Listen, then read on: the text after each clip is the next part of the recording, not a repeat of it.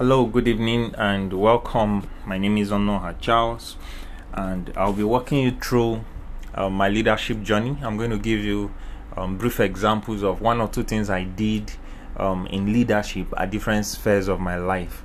And these um, stories are just to help you understand the concepts of um, good leadership, how to lead people, how to innovate, how to be creative, and how to um, lead by example um, these things I'm going to be telling you, you may choose not to take me so serious, but take the things that I'm saying very, very serious. There are live examples, and you're free to ask questions about what happened. I'll give you different spheres of my life and how I was able to effectively lead a group of people to achieve um, certain things and how good I felt. Of course, it wasn't easy, but that's how responsibility is. You you wouldn't feel too easy doing it, but you feel accomplished after you've gotten it done.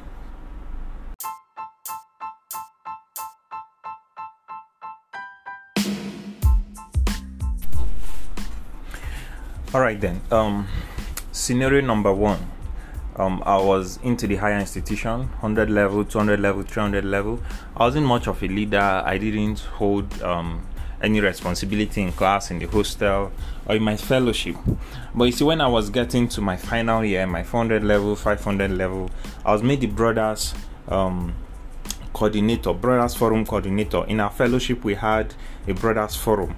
That's a gathering of just brothers. We discuss male stuff, um, how to be guys, how to um, get the masculine stuff in place. And I was made the coordinator at that time. Now, um, there were a number of things, of course, we have to do in leadership. But you see, I noticed that young men always greet themselves by hugging, by shaking, right? And I decided that in our meetings, we're going to be hugging. So when you see your brother, you hug and people were like nah nah hug not for guys. But you see if you've not seen your guy for a long time there's a way you shake and you hit your shoulders together. Not that type of hug full bear hug 360 degrees hug and you see that hugging actually made a lot of people to get closer. For guys it was strange. But when i initiated that and i started everybody joined. Now there was nothing wrong about it. It was just a concept not necessarily so creative, but just a concept to bring us together. If you hug a guy, you will know whether he's close or not. Now, um, another concept. This this was quite conceptual. We were supposed to have um, a get together, and you know, I got thinking. I was like, what are we gonna do to make this get together unique? I thought and thought and thought, and then I came up with a concept. I called my brothers together and I said, um, We're going to do something wonderful, something that has not been done before. And this is the concept. We're going to have a get together, and no sister is going to cook for us. And everybody was like, Are you serious? I said, Yes, we are brothers. You know, we can cook. We cook all our concussion in the hostel and all that. So we are going to cook our own meals ourselves. And everybody was like, Hey, yeah, yeah, yeah, that was cool. I said, Not just that.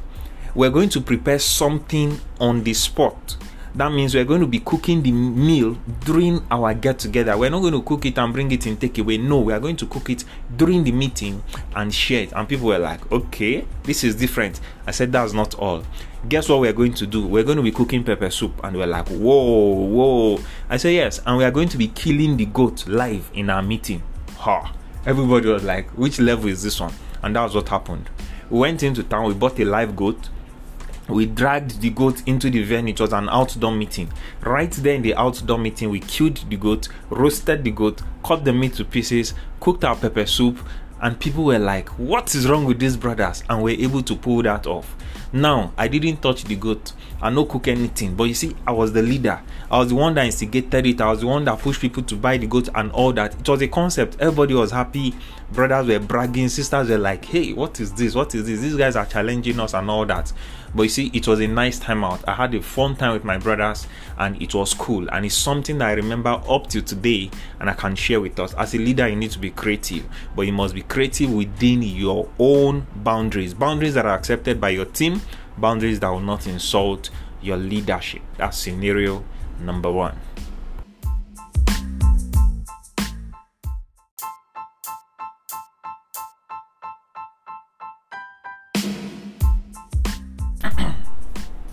All right, this is scenario number two. I've told this story on one of my Facebook um, posts when I was making an advert for Mentor Me. Now, uh, I happened to have been deployed for NYSC. This was in Taraba State, and we were in the camp of course, three weeks. We had a hostel in the secondary school, and we have stayed in that room for some time. And um, of course, when you have young men together, most times it's not um, difficult to see death around guys because we, many of us, we know just to send. But you see, I'd been in the hostel for some days, and I noticed that uh, our hostel room had become so dirty. There were nobody, there was nobody assigned to clean our rooms for us and everybody in the room was a graduate, of course, NYSC. So um, nobody was above the other. More or less, all of us were mates coming from different places. Um, we were in our different ranks, but we're still the same. Nobody was higher than the other. But you see, after looking at this situation for some days, I told myself, what will it take me to sweep this room? If I were alone in this room, wouldn't I sweep it? And I said, um, yes, all of us are the same. I said, no, no, no, no, no. I think I'll have to sweep this room because as it's dirty, people seem to be comfortable. I am not comfortable. I know I can do something about this. I went and I got a broom and I didn't just sweep my corner. I went right to the edge because my bunk was kind of in the middle of the room. I went to the edge and I started sweeping from the edge outwards. And you see, I swept the first, passed the first bunk, the second bunk. I even got to bunks where um, one or two young men raised their legs up for me to sweep. And ah bros well done oh god go bless you oh, this one down and i kept sweeping. I didn't mind. Um some were doing things and in my mind i was like na me dey sweep room for una imagine. But you see i continued because i decided to sweep.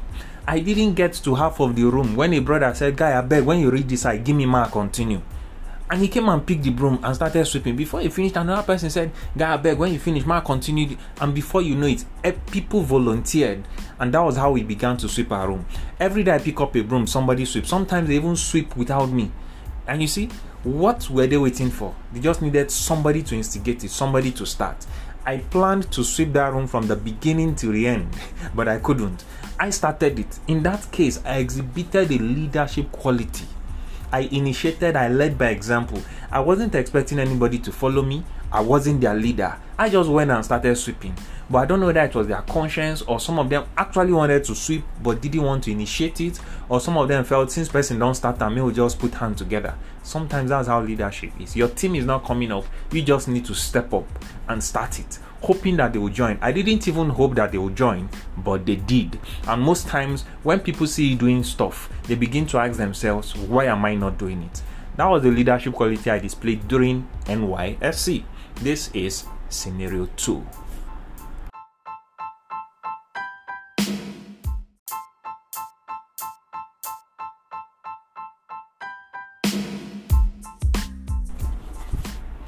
All right, let's look at scenario three of the leadership um, concept. Um, I had gotten my master's in University of Ibadan and I, I went off there to do my registration.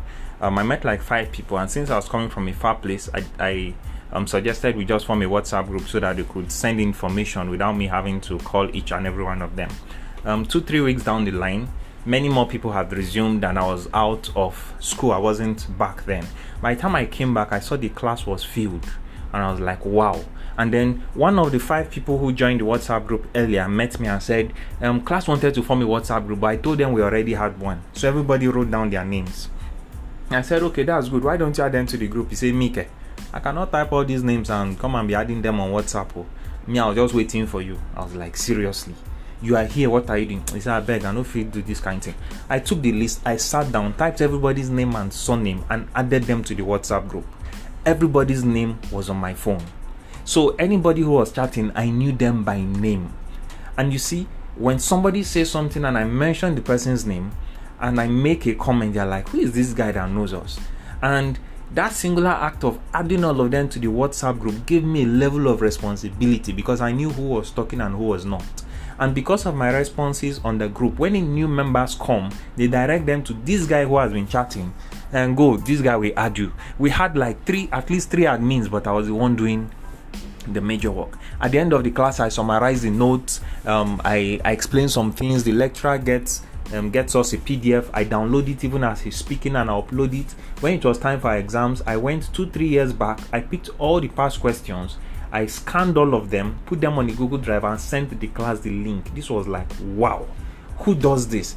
So people came up to me and asked me who they give you data every day where they chat they summarize they do all these things? Now they never knew i was married they never knew i was working they never knew i was living eight hours away from ibadan. They never knew that i was much more engaged with assignments much more than them who were living right here in ibadan some of them just finished school finished nysc they had no other extra responsibility but you see that singular act of commitment to that class made me the class rep without the title. There was a class rep, but he was a figurehead. So anything he needs to do, he needs to come ask me. Even when we're going to fix a date for our defense, I single-handedly went to meet the lecturer and I told him, sir, we need to see you. And he agreed to see the class and we fixed the date and we graduated. My point is this. People lived in Ibadan, people finished from UI, but they were not even responsible enough to type people's name inside the WhatsApp group.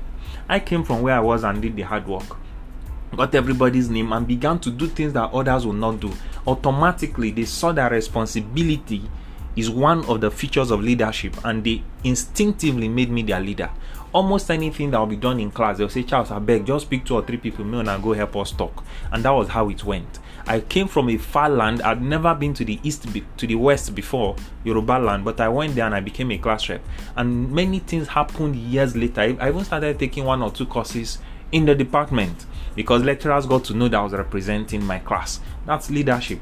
I wasn't the class rep, but everybody knew I was doing the function of the class rep. In fact, it got to a point where we made a rule on the WhatsApp not to post some certain things. The class rep himself broke the rule and I removed him. And the guy met me and said, Bros, you chop liver. I said, Nobody is above the law. Well, we laughed over it, and after his two week suspension, he was added back. Leadership most times does not need a title, it has to come with how committed you are to the cause of the team and how you decide to handle your responsibilities. This is scenario three.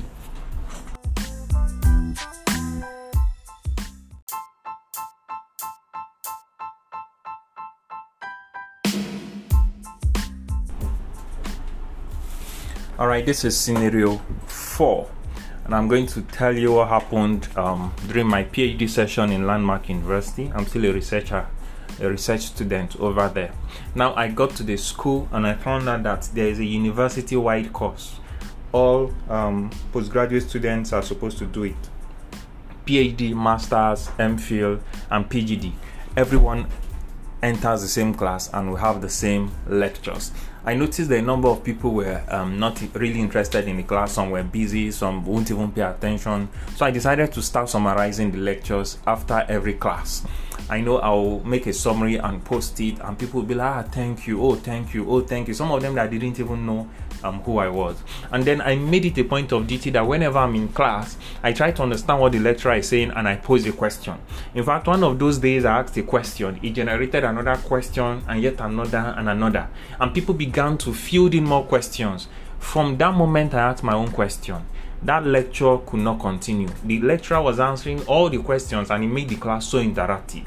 Now, one day, I didn't go to class, I wasn't in town, and a young man chatted me up and said, Ah, so we didn't see you class. I hope all is well. This is the first time we are not seeing you in class. And I smiled. I was happy within me. You know why? Because my absence was noticed. My absence was noticed. I was just glad that somebody knew that I wasn't in class. And you see, because of that class, I couldn't do a summary. And some people felt it. Ah, please, where's our summary? Where's our summary? They thought it was a, it was um, it was a standard thing, but it was something I was just doing to um, help me understand the course and to help those who were also not in class. When it was time to submit an assignment, I was the one who got everything the lecturer said in class and summarized it in the note. So everybody will, ah, please, when is that assignment date? And I started counting down. Seven days to assignment submission, five days to assignment submission, four days to assignment submission. And people were like, who has this kind of energy? But you see, it kept them abreast. It helped them to know what goal they were working towards. And on the day of the submission, the the lecturer said, um, I have a couple of assignments here. Who, who is the class rep? And everybody looked at me and I stood up. I said, I'm here, sir. Nobody made me a class rep. But you see, I was already representing the class and I took those assignments, told them to write their names, those who had issues. In fact, before the assignment, I went to YouTube. I got three videos that explained the concept in class and I sent it to the group. And I said, if you were not in class and you didn't really understand what the lecturer said, you could watch these videos. And everybody was like, wow, thank you, thank you. In fact, a young man who came in from Abuja who had not been in class for some time said, I'm sorry, are you Icon? Are you Charles? I said, yes, I am. I was like, wow he said, Thank you so much for what you do. It's people who are not in campus that will really appreciate you. And then he made a statement. He said, Every postgraduate student needs a Charles in their life. I felt very warm. Every postgraduate student needs a Charles in their life. I felt like a leader. And I know that I am a leader because of the responsibilities I take upon myself. Of course, it's not easy. But when people do not notice your absence, it's probably because your presence was not important. Learn this thing in leadership. Make sure you do not do what every other person is doing. Go one step ahead, not to show yourself, but to serve your people and to serve your team. This is scenario 4.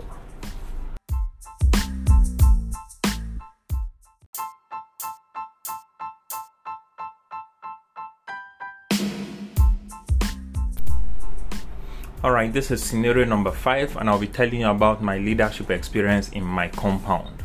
Now I live in a certain compound and over time a number of my neighbors relocated to their own houses or out of town. So it got to a time, as it is presently, that I happen to be the oldest member, the oldest tenant in the compound. And you know, one day I thought to myself, I said, why do we just live in this compound without having a um, regular meeting point? I decided to walk to every house and I told them, and we're going to be holding a meeting. Please, um, each house should have a representative, male if possible, so that um, the head of the family can represent the family. And all of them gathered, and it was exciting. Though they came with their wives, and we had a talk, and then we decided that our meetings should be held um, maybe fortnightly or once a month. And we started the meeting, and then we spoke about contributing money to do quite a number of things, and we started it. And I took up the responsibility of taking the money. So I began going house by house collecting money, and since we have agreed, they all began to remit the money. Now, when they remit the money, I type out how much we have collected, how much we spend, and how much is left, and I put it in a text message and I send it round to everybody. The next month, it was easy to collect money because they knew how it was spent, they knew how much was left, and they had clear records in their phones, even with their contributions intact. People began to drop this money. And then after a certain time i noticed that there was a decline. And somebody said he needed he wanted to be collecting the money. I didn't know why but um, since it wasn't my birthright i said okay go ahead. And he took up the money and started collecting. No account um, no accountability nothing. We don't know how much we spend. We don't know how much we contribute. We don't know who is owing. And somehow everything just began to die down I understood that it was a leadership flaw. I did nothing about it anyway. Secondly, I noticed there were strange happenings in the compound, and I called a meeting in my house, and eh, it was a dinner. Everybody ate and they were happy, and they said, "Oga, why did you call this meeting? Are you are you leaving us?" And I joked. I said I was leaving the country, but they were shocked. But I told them it was a joke, and I said, "No, we need to begin to pray in this compound because strange things are happening." And you see, that day every family opened up to the strange things that had been happening, strange spiritual things. And I said, from this day, we begin to pray. And the prayer was held in every house, and we continued that way. Now, some other people started bringing doctrines, they started preaching, they started as if they wanted to host the church. And as I began to travel for one or two things outside town, the prayer stuff died out. Now, my point is this in a compound where we have more than eight families, and their heads in each family and all that are representatives and nobody is doing anything. I stood up and said let's call a meeting and people responded. And all of them were cooperating. Most times i don't like sitting in a place and nothing is happening. I always take the initiative to make sure that things are done and i try my possible best to carry people along. Sometimes it becomes a bit difficult to keep pushing ahead and keep pushing ahead. And sometimes I just lay low because I have a lot to do. But I've always learned that leadership is taking the first step and making sure that people follow you. If you are leading and nobody is following you, it means you are just taking a stroll. I've tried it many times and it has worked for me. In my compound, is established that if I call a meeting today, people attend because they feel there's something to learn. And a number of changes have come to us because of that. That's a leadership trait that everybody should have. This is scenario 5.